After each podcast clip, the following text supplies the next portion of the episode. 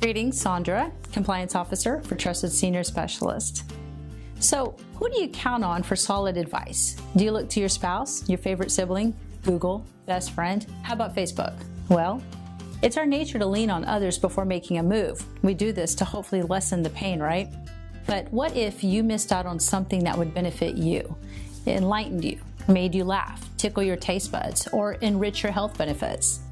Did you know the worst place to get help for your Medicare options is from those that are closest to you? Yep.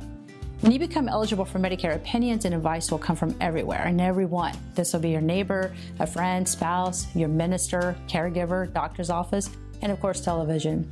But keep this in mind. Their suggestions are based on their health experiences, their needs, not yours. So, who do you turn to for sound, unbiased information? Well, trusted, licensed, experienced expert, of course. Let me tell you a quick story. I was visited by a physician recently and he asked me if I would refer patients to his new clinic. And I asked him, well, sure, but which, you know, Medicare health plans do you accept? And his answer was original Medicare and Part B.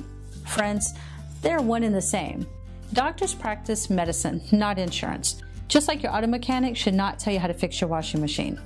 Now, our licensed agents are credentialed and have, res- have received personal training from all the plans they represent.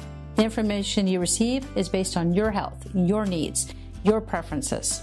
Call us and experience five star service. We look forward to helping you along your Medicare journey. I go after doctors' offices like nobody's business. When they tell people to get out of their plan, I call them up. Excuse me?